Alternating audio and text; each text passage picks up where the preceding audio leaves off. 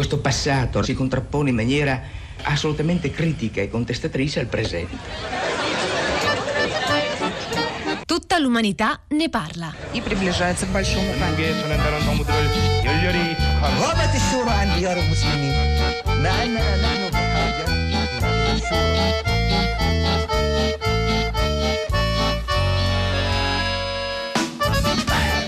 Buongiorno, buongiorno, un caro saluto da Edoardo Camurri. E da Pietro del Soldà, buongiorno, ben ritrovati, eccoci. Tutta l'umanità ne parla, il talk impossibile di Radio 3 dove a discutere dei temi di attualità troviamo le grandi menti dell'umanità. Perdonatemi la rima, soprattutto mi perdoni un ospite che, che sarà con noi presente in studio di questa, piano, eh. di, no, di questa rima tremenda, eccetera. Ma insomma, oggi Pietro del Soldà avremo tre grandi menti illustri che vissero tra l'Ottocento e il Novecento, tre voci molto diverse tra di loro per discutere di che cosa? Allora, caro Edoardo, come ogni anno in questo periodo esce una pubblicazione importante per capire l'Italia, il rapporto del Censis. Siamo arrivato- arrivati al alla 53esima edizione. Che cosa emerge quest'anno? Ha colpito molto i giornali, ne abbiamo parlato molto Certo. a Radio 3, Fahrenheit, eh, noi a tutta la città ne parla. Beh, che in passato ancora di più rispetto agli anni scorsi, di fronte allo smarrimento prodotto dalla crisi economica, dallo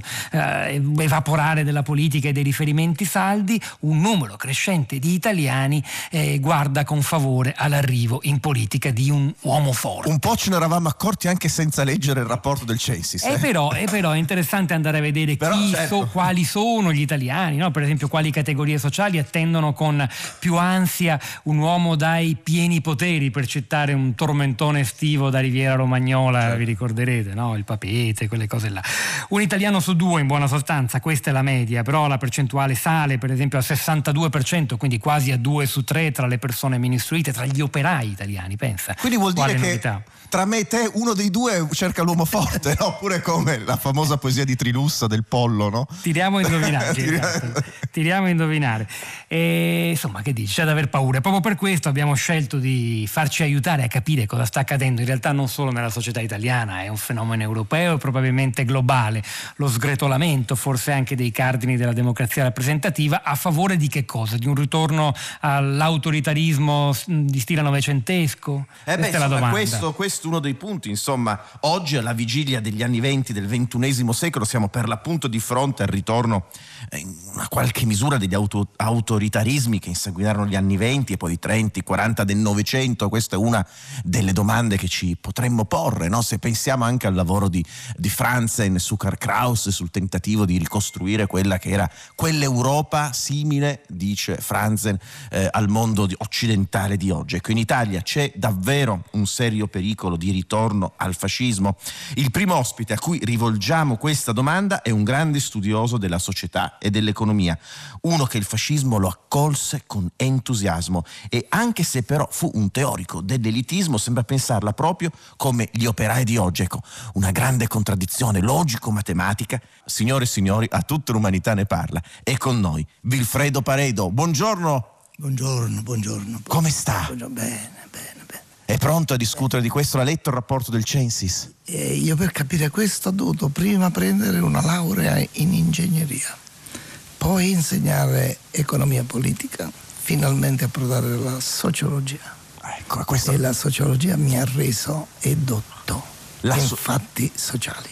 Sui fatti sociali e su questo sociali. Vilfredo Paredo la vorremmo ascoltare per l'appunto. avuto una fortuna. Ecco, ci confronteremo su questo. La parola alle elite, ai più competenti, poi ci nel, torniamo. mille- eh. nel 1902 ho conosciuto in Svizzera l'uomo, l'elite per antonomasia, Ecco, su questo. Benito Mussolini. Ecco, vabbè, per- Accidenti, allora, su accidenti. quell'incontro tra Adesso- poco ritorniamo. Era all'epoca un uomo forte? Era fortino, stava per diventare forte, ma quando diventò fortissimo io gli feci un telegramma e dissi è l'ora. E lui partì, partì per Roma. Accidenti. Eh, c'è da aver paura. Cioè, adesso eh. vediamo chi sono gli Comunque, Continuiamo, Edoardo, Forse- perché c'è anche un altro ospite che ci parla da lontano, in realtà da, da un altro Speriamo che paese. ci dia un po' di speranza. Eh, forse sì, è sicuramente la persona giusta per darcela. Ci parla, dicevo, da un altro paese che, che forse anche più di noi ha sofferto, come dire, la sindrome dell'uomo forte e sta in Germania. In realtà la sua testimonianza stamattina è ancora più preziosa perché ci parla dalla Repubblica di Weimar, cioè da quell'esperimento democratico liberale nato dopo la sconfitta tedesca nella Prima Guerra Mondiale che però purtroppo durò troppo poco, che forse non si avvide gran parte dei suoi cittadini del pericolo nazista imminente. Benvenuto al filosofo Ernst Bloch. Buongiorno, buongiorno a tutti. Come va? Com'è la situazione intorno a lei? Io ho passato 16 anni in esilio e siamo sempre lì, non ci si rende conto di quello che io ho vissuto sulle ceneri della Repubblica di Weimar. Io ho studiato come si è creato il consenso sociale per il nazismo. Ho scritto anche un libro su questo, Eredità di questo tempo, nel 1935, pubblicato a Zurigo, ma sembra che quei messaggi oggi siano dimenticati. Il punto è che nelle fasi traumatiche della storia, quando le società, le popolazioni si sentono maggiormente in pericolo, mangiano, divorano, consumano più immaginario e quindi bisogna dare risposte da quel punto di vista. Oggi il problema è che eh, mi sembra tutto un paese arrovellato sugli 0,% del PIL, 0,1-0,2%. E l'immaginario viene colonizzato da altre E viene, forze. viene colonizzato, viene sottoalimentata la fantasia di immagini, di simboli, come dico io. E, e questo è un problema. Poi alla fine che succede? Si cerca l'uomo forte. È quello che è successo a Weimar. È quello che è successo a Weimar ed adesso Pietro del Soldato dobbiamo presentare il sì, nostro eh terzo ospite che è È il momento. un uomo forte, che è stato un uomo forte, che è stato un uomo eh, che ha simboleggiato eh, per alcuni momenti una delle massime espressioni dell'identità italiana, ma non solo. Signore e signori, è con noi direttamente un collegamento dalla sua favolosa residenza ehm, sul lago di Garda al Vittoriale degli Italiani, il poeta, il comandante Gabriele D'Annunzio. Vate, buongiorno. Ecco, l'abbiamo perso. È già uno scherzo di D'Annunzio questo. È perché- silenzio, è silenzio. Vate. Buongiorno a voi. Ah, eccola, eccola, è tornato per un attimo, è sembrato che non ci fosse, fosse scomparso. Ero scomparso perché mi avete costretto a un grave sacrificio. Sono qui attaccato a un filo come il più sinuoso dei miei levrieri messo in punizione. Non si può parlare alle folle da questo strumento Ma anche, è anche lo strumento che sta protestando contro di lei perché il collegamento non funziona tanto bene. Distorcendo la sua voce, però è arrivata l'idea, eh, anche Sì. se lei in realtà lo sta facendo, sta parlando alle folle di Radio 3, Gabriele D'Annunzio, mica poco. Non Accidenti, è pensa. la stessa cosa, Eh. vederli negli occhi, vedere i loro movimenti. Sapete che quando io parlo alle folle, questo è un segreto dell'uomo forte di cui parlate, vedo le donne che istintivamente si aggiustano i capelli e si accarezzano le gonne toccandosi le cosce, mentre gli uomini alzano il mento, induriscono il viso. Ma quindi, qui- Tutti quindi sono lei- miei. Sono- quindi lei l'ha letto il rappor- ha letto più il rapporto del Censis o insomma nel corso del suo tempo Eros e Priapo di Carlo Emilio Gadda dove Gadda parlava per l'appunto di Mussolini come agitatore delle pulsioni erotiche delle masse. Ho letto me stesso e ho letto Gustave Le Bon, Ah, La l'autore della psicologia delle folle. Interessante libro, ma sapevo già tutto, come i veri dominatori.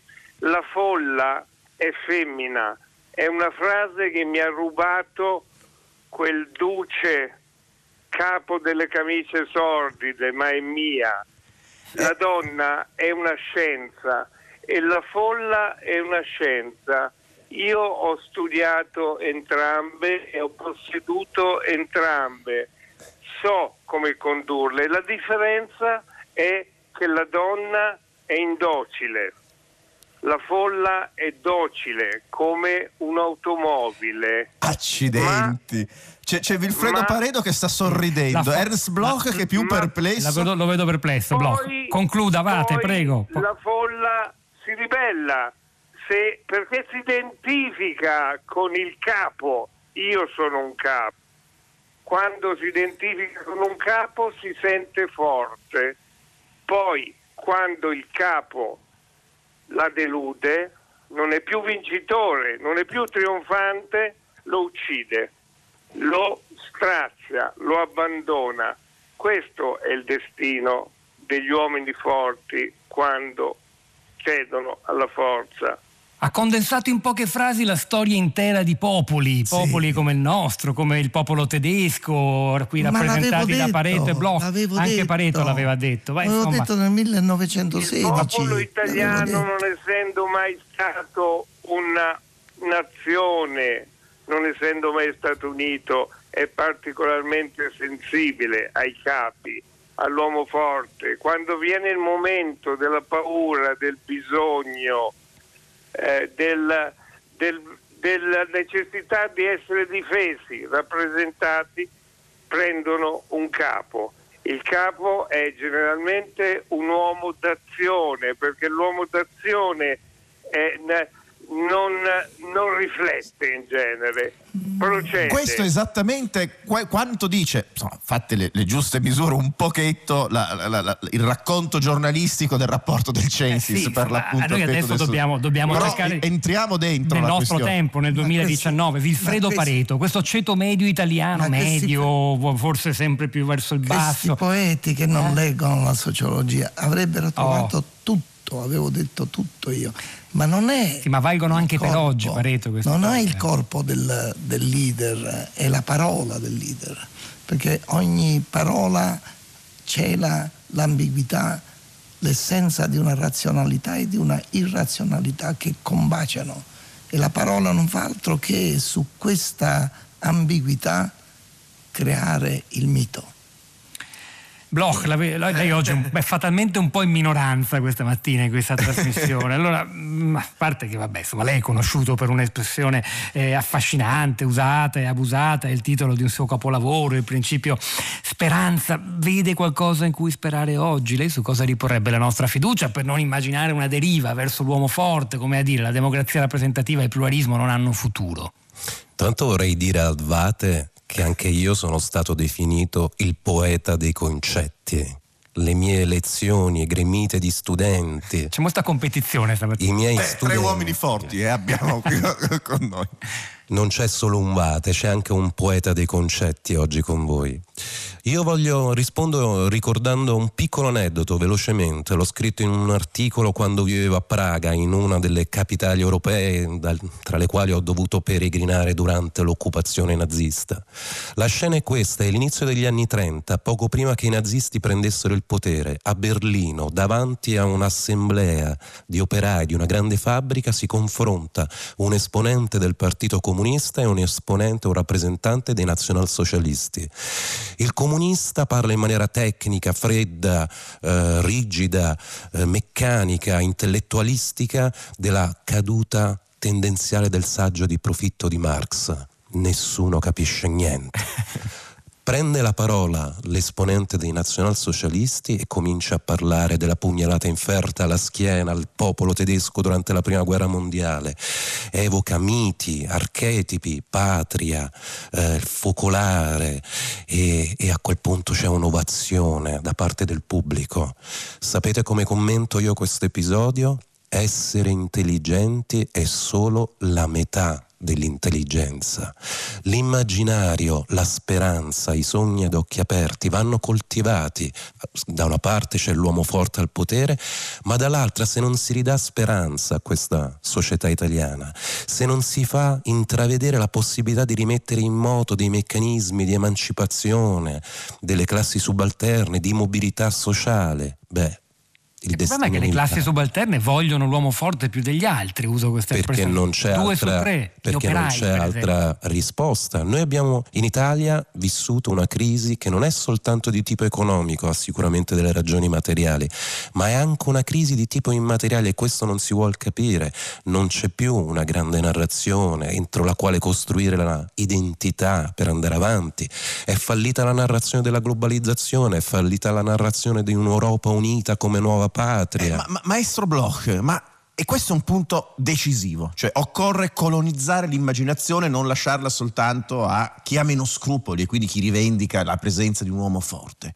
Ecco, ma come mai questo non, è, sembra quasi un'impresa impossibile, storicamente impossibile, cioè anche Donald Trump ha vinto le elezioni negli Stati Uniti, è diventato presidente perché ha lavorato molto su quell'immaginario, ha utilizzato molto il web, cioè è stato postmoderno fino in fondo, pur come dire non avendo mai teorizzato il, postmodernismo per certi versi. Come mai quelli di destra, i cattivi. I postmoderni più bravi questa... sono quelli che non lo teorizzano mai. Ma che lo praticano, ma che lo praticano. Nella, nella, natura stessa del concetto. Viviamo in un mondo alla rovescia. La sinistra, che tradizionalmente è stata l'interprete dell'utopia, e io parlo di utopia concreta naturalmente, oggi si mostra afona. Dall'altra parte Trump, lei cita Trump, Mm, che appartiene, il Trump e della guerra dei dazi e dei muri, che appartiene a quello stesso partito repubblicano a cui apparteneva Ronald Reagan, che invitava Gorbaciov ad abbattere quel muro, il muro di Berlino, e ad aprire le economie dei paesi socialisti e il resto del mondo. Oggi Trump parla di dazi e di un muro. Pareto. Ecco l'irrazionalità, come vedete.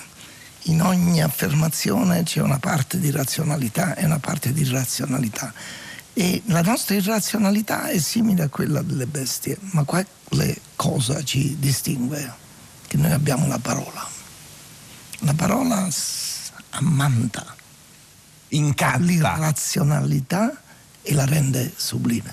Ecco, Gabriele D'Annunzio. Torniamo dal sublime perché non vorrei che. È sempre in collegamento con vittoriale... noi o si è scocciato del telefono? Sono sempre ah. con ma sono amareggiato sì. di sentir parlare di capi da uomini che non lo sono mai stati e quindi non sanno di cosa si tratta. Io sono un capo, un battitore di vie ignote, uno scopritore di nuove stelle. Ma, ma, e quando sì. parlate di folle, di popolo, non sapete che per il solo fatto di far parte di una folla, l'uomo discende di parecchi gradi la scala della civiltà. Isolato sarebbe forse un individuo colto, nella folla è un istintivo, per conseguenza un barbaro, un capo deve sapere questo, di essere alla testa di una folla di barbari e dare loro la luce. I capi di cui parlate questo hanno fatto Certamente la luce a volte può essere anche tenebra, non la luce di Trump è tenebra, la luce di Hitler era tenebra. Io vado verso la vita e per questo le folle mi seguono. Ecco, ma Vate, se lei oggi dovesse come, come si utilizzava un'espre- come un'espressione che veniva utilizzata qualche anno fa, che ormai sembra quasi archeologia dei, semantica, scendere in campo. E dinanzi a questa richiesta che fotografa il rapporto del Censis ci manca, della, ci manca solo d'annunzio che in questa ricerca. Insomma gli italiani cercano l'uomo forte. Lei quale messaggio quale immaginario proverebbe a muovere oggi nell'Italia del 2019-2020 la risurrezione dell'Italia quindi degli italiani bisogna prospettare una situazione di profondo baratro, eh, bisogna avere un nemico. Nemico può essere l'Europa che ci affligge con i suoi comandi. Il nemico può essere l'immigrazione. Ah, beh, beh, beh, ci, beh ci siamo, eh. il suo programma è già attuato. Io non temo né l'una né l'altra, per me non sono pericoli reali, però se bisogna guidare una folla dove si vuole, bisogna prima di tutto trovarle un nemico, crearle una paura, stimolarla, stimolarla e assicurare che solo con questo capo la potrà vincere. Ma quindi ci stanno riuscendo? Fondamentalmente questo programma sta, sta, sta prendendo corpo in Italia di oggi oppure no? Eh, sta prendendo corpo, non in modo così pericoloso come poteva essere nel 22, sì. dove c'era una situazione ben più drammatica. Vi ricordo l'occupazione delle fabbriche, la fine della guerra, i morti, i mutilati, la spagnola, la crisi economica, la paura della rivoluzione bolscevica, Wilson, i trattati di Versailles, la Germania distrutta, tutto quanto adesso la situazione non è così grave. Forse è l'unica Però cosa rassicurante del che- capo, dei capi di cui parlate è farla sembrare gravissima. È stato molto chiaro D'Annunzio, ha fatto Beh, un'analisi del preziosissimo, presente e del preziosissimo, passato che eh. mette un po' i brividi. Pareto, io solo le do la parola, dica quello che vuole, però aggiungiamone un altro di nemico di questo periodo, perché ne ha citati due importanti, l'Europa e l'immigrazione D'Annunzio, e poi c'è una parola, elite, che lei ha teorizzato in positivo, no? Mentre deve sapere che proprio quelli che oggi vogliono l'uomo forte, se tu gli nomini l'elite, quelli ti rincorrono col forcone, perché è vista anch'essa come un nemico, addirittura in alcuni casi in combutta con l'immigrazione, con l'Europa, un- di tutta erba un fascio. Quindi, insomma, oggi è difficile fare Gli, l'elitista. gli manca la sociologia, gli manca la sociologia. Eh, dobbiamo studiare tutti sociologia. Tutti studiare sociologia, assolutamente. Ma così Io ho teorizzato. rischia di questo. sembrare come il, il- il- il dirigente del comunista evocato poc'anzi da Bloch, cioè diamo la sociologia alle masse, è finita. eh. Certo, certo.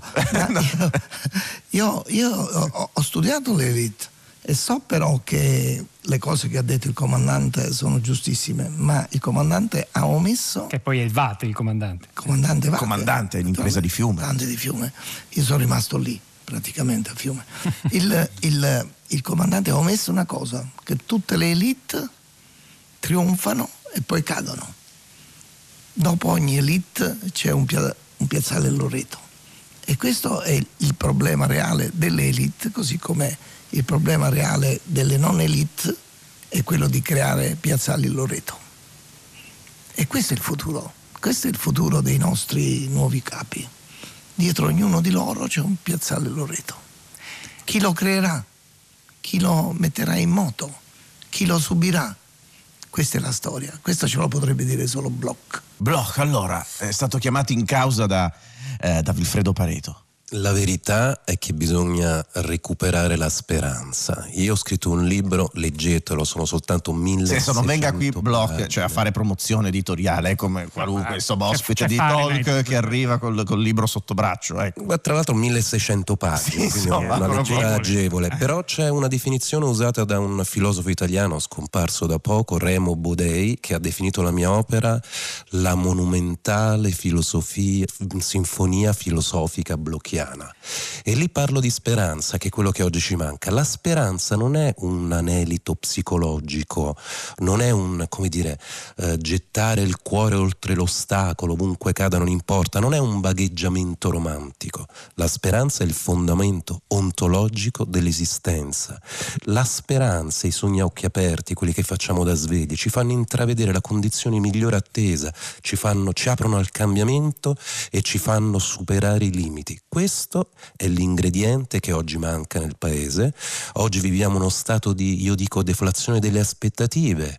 Eh, la deflazione, quel parametro macroeconomico che tutti gli economisti, quelli della corrente fredda, che guardano con grande apprensione perché significa l'inceppamento dei meccanismi dell'economia reale, beh, eh, bisogna eh, superare questo stato di deflazione delle aspettative che è diventato una vera e propria categoria dello spirito, recuperando la speranza che ci spinge in avanti, ci spinge a colmare quel vuoto. Ma la speranza è sufficiente per bilanciare e contrastare, invece, come ci ricordava il comandante Gabriele D'Annunzio, questa pulsione che si basa sulla paura e sull'individuazione di un nemico? Cioè è sufficiente predicare la speranza per sperare di farcela per l'appunto? È la precondizione, non c'è nessun progetto, non c'è nessun futuro senza avere prima un sogno. Noi colmiamo lo spazio che abbiamo davanti a noi, noi siamo risucchiati dal futuro e lo colmiamo attraverso la speranza e i sogni.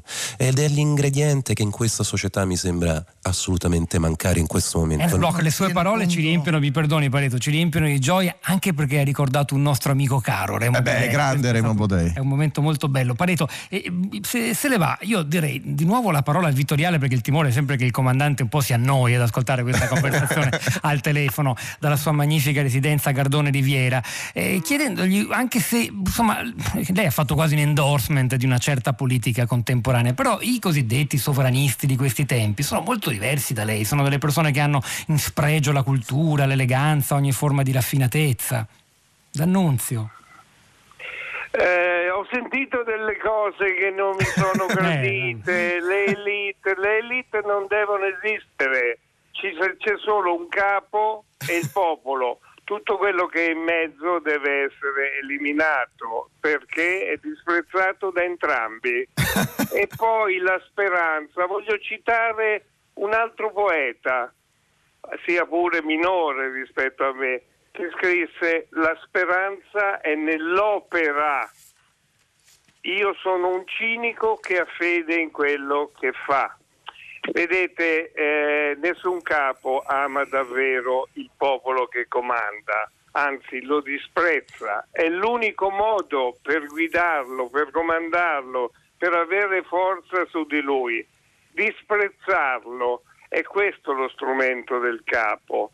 E infatti mi permetto sicuramente di contraddire il mio venerato amico, non bisogna studiare sociologia, bisogna studiare la poesia e l'antropologia Vilfredo Pareto, dell'uomo. diritto Eh. di replica d'annunzio, a lei l'onere e l'onore di concludere questa conversazione. Avete omesso una cosa fondamentale. Vada. Il, il caso. Il, il caso mi ha toccato due volte.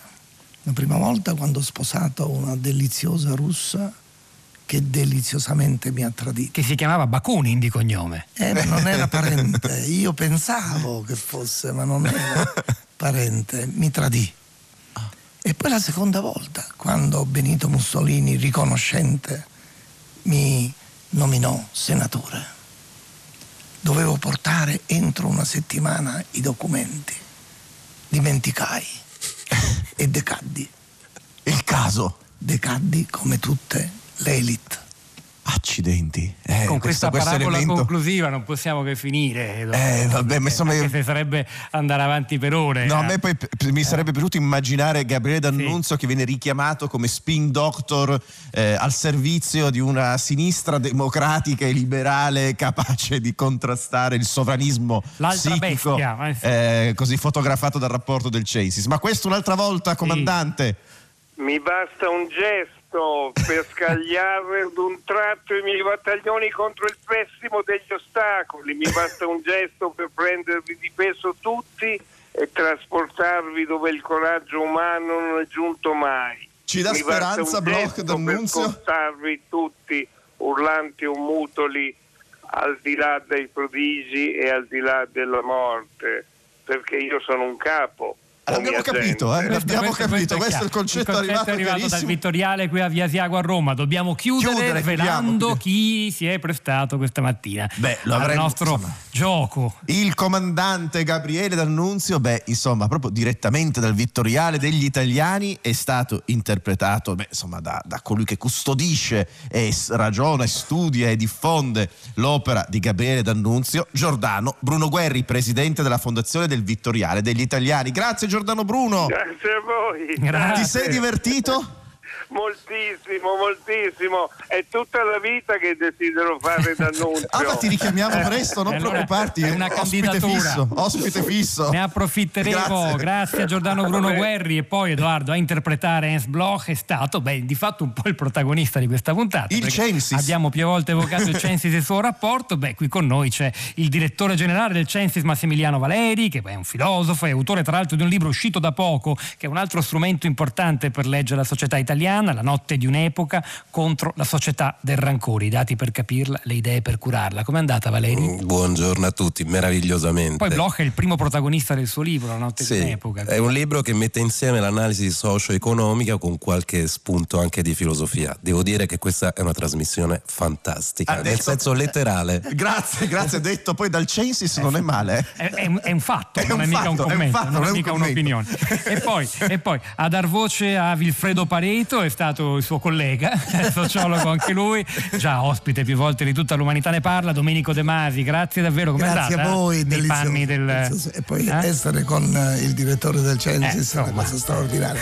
grazie Mimmo, grazie, Grazie a voi. Vabbè, noi chiudiamo qui. Chiudiamo qui, insomma, e poi torniamo. Torniamo sabato prossimo, come sempre, alle 10 e Tutta un quarto. l'umanità ne parla. Grazie, ciao.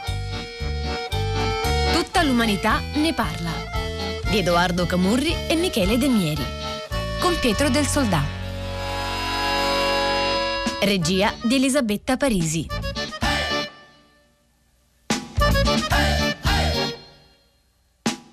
Punta- puntate podcast su tuttalumanità ne parla.rai.it.